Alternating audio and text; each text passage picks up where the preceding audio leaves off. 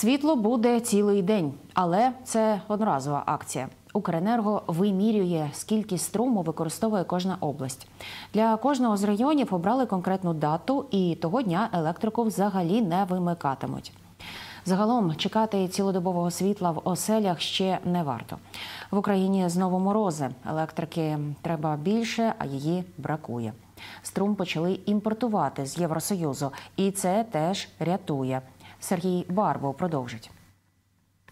Тестування на повну країна вимірює, скільки струму за добу використовує кожна область. Цифри надзвичайно важливі. Рахуватимуть їх цими двома тижнями. Для кожної області обрали спеціальну дату, і саме тоді регіон буде цілу добу зі світлом, жодних обмежень. Миграция ж населения, э, люди переехали из прифронтовых зон и так далее э, в западную часть Украины, э, в Киев и так далее. То есть изменилось потребление, и нужно знать им Цього дня без фанатизму вмикати все й одразу вдома не варто. Росіяни своїми ракетами та іранськими дронами добряче потрощили нашу мережу. Тому лінії та трансформатори перевантажувати категорично не можна. Утім, значно більше світла порівняно з населенням використовують промисловість і бізнес. Електричну енергію споживають насамперед е, не стільки домогосподарства, навіть якщо ми всі будемо впродовж робочого дня вмикати все, що у нас є, навряд чи це е, завадить енергетикам е, оцінити загальну картину. Коли будуть вимірювання, треба намагатися жити звичайним життям, але не забувати про те, що нам треба економити.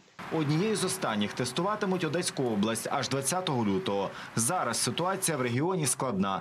На додачу до російських обстрілів минулого тижня там трапилася масштабна аварія. Мережу досі лагодять. Обласна влада повідомила, лише в ніч на четвер на Одещині сталося понад 100 локальних аварій. водопостачання, водовідведення, як кажуть, у нас зі знаком плюс. Що стосується опалення у квартирах, то всі крупні котельні вони підключені до електроживлення. На жаль, наразі не можемо говорити про повноцінне підключення локальних котелень. Їх понад 100 по місту.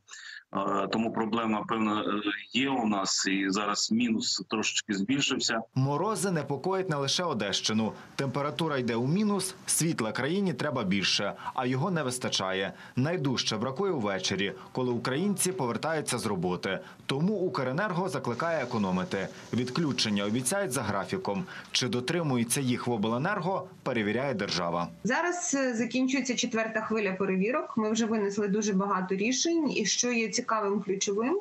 Що е, обленерго почали виправлятися, тобто вони налагодили інформування по графікам, вони налагоджують графіки, Поступово Україна збільшує поставки світла з ЄС. Єврочиновники кажуть, не скупитимуться. Обіцяють Україні 2 гігавати електроенергії. Це суттєва допомога. Наприклад, стільки струму до окупації виробляли два блоки Запорізької атомної станції. Сергій Барбу, п'ятий канал.